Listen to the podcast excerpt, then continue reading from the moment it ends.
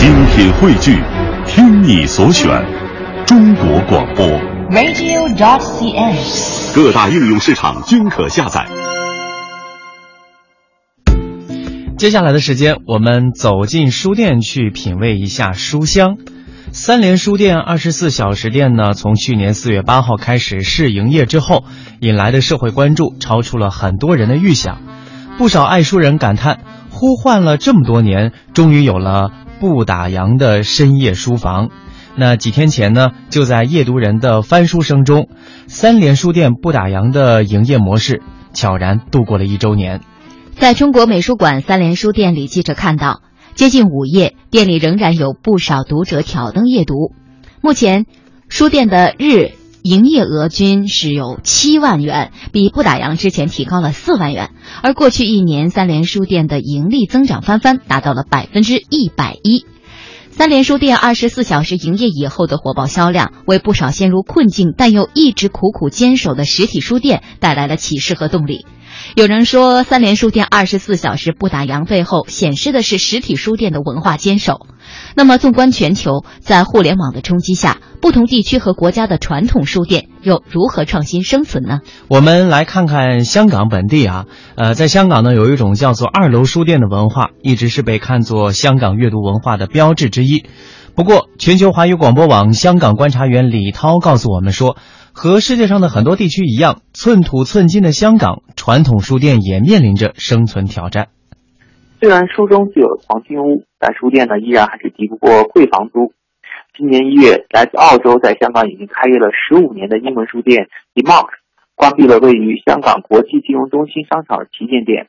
而这个书店品牌也决定关闭办公室，彻底离开香港。离开的根本原因就是销售下滑，但是租金大涨。而之后呢，这个店铺的位置被另一时尚品牌以七十七万港币每个月的价格承租了下来。外资书店并不是租金上涨的唯一受害者。香港本地相当有名气的二楼书店，泛指那些位于商场等繁华地段以外的书店，曾经被看作是香港的阅读文化之一。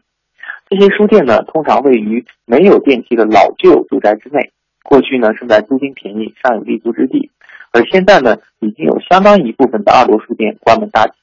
侥幸存活下来的，往往也由于租金价格上涨而不得越搬越高，有的甚至已经搬到了十楼以上来勉强经营。由此可见，在香港，读书模式的变化和租金的上涨，已经让传统书店的生存变得举步维艰。李涛说，很多人熟知的诚品书店，二零一二年八月在香港开业。开业之初呢，沿袭了台湾成品二十四小时营业的习惯，不过最终是昙花一现。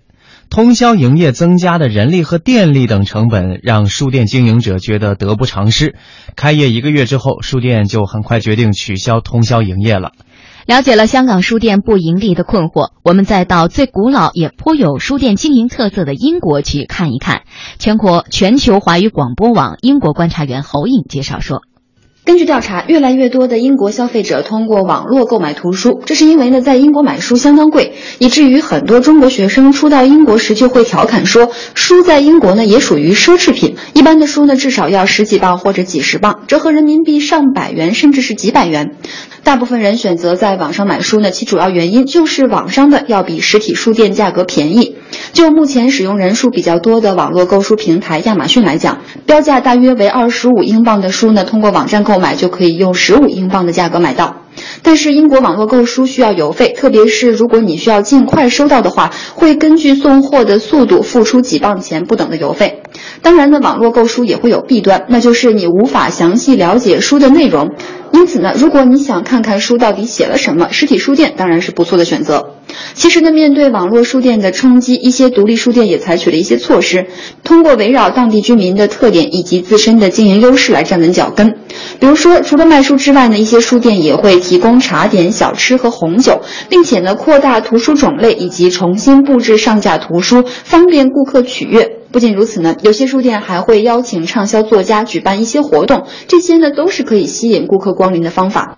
从事写作工作的全球华语广播网日本观察员唐新子说：“眼下日本传统书店呢，从以前的两万多家锐减了八九千家，这个行业的景气指数可见一斑。然而，尽管如此，一些富有经营特色的书店依然是畅销无阻的，比如东京著名的鸟屋书店，它在以延伸性的经营策略参与到了人们的生活领域之中。”十多年的时间内，已经减少了八千到九千家左右的书店，实体书店很受冲击。但是呢，那个很受冲击，但是它也有经营的非常有特色的书店。一个就是知道日本非常有名的东京代官山的那个鸟屋书店，鸟屋书店是被那个美国的一个杂志是评为全世界最美的二十家书店之一。它它的这个经营非常有特色。那比方说，它那个旅行的一个书柜。他专门会讲解世界各地的这个景点、这个餐厅，书里面有介绍。你看完以后，他这个旅行书柜旁边，他就有一个，就是一个旅行的代理处，你就可以通通过这本书，然后你就马上可以进行订票，进行你的这个旅游计划的咨询，然后他可以全部把你服务全部一条龙给你到位。如果他是介绍那个食谱的书，比方说他介绍一个意大利的什么调味品，你在那个书店你就可以买得到那个调味品。他甚至还有家具家具展，有电影展，它有各种各样的展览，就是从一本书开始，然后扩展到你所有的生活方式。如果说鸟屋书店是以大而全取胜的话，那么在北海道地区，一家名不见经传的盐田书店的老板盐田，则是以一万日元建书的社交媒体经营方式，诠释着另一种书店的生存新哲学。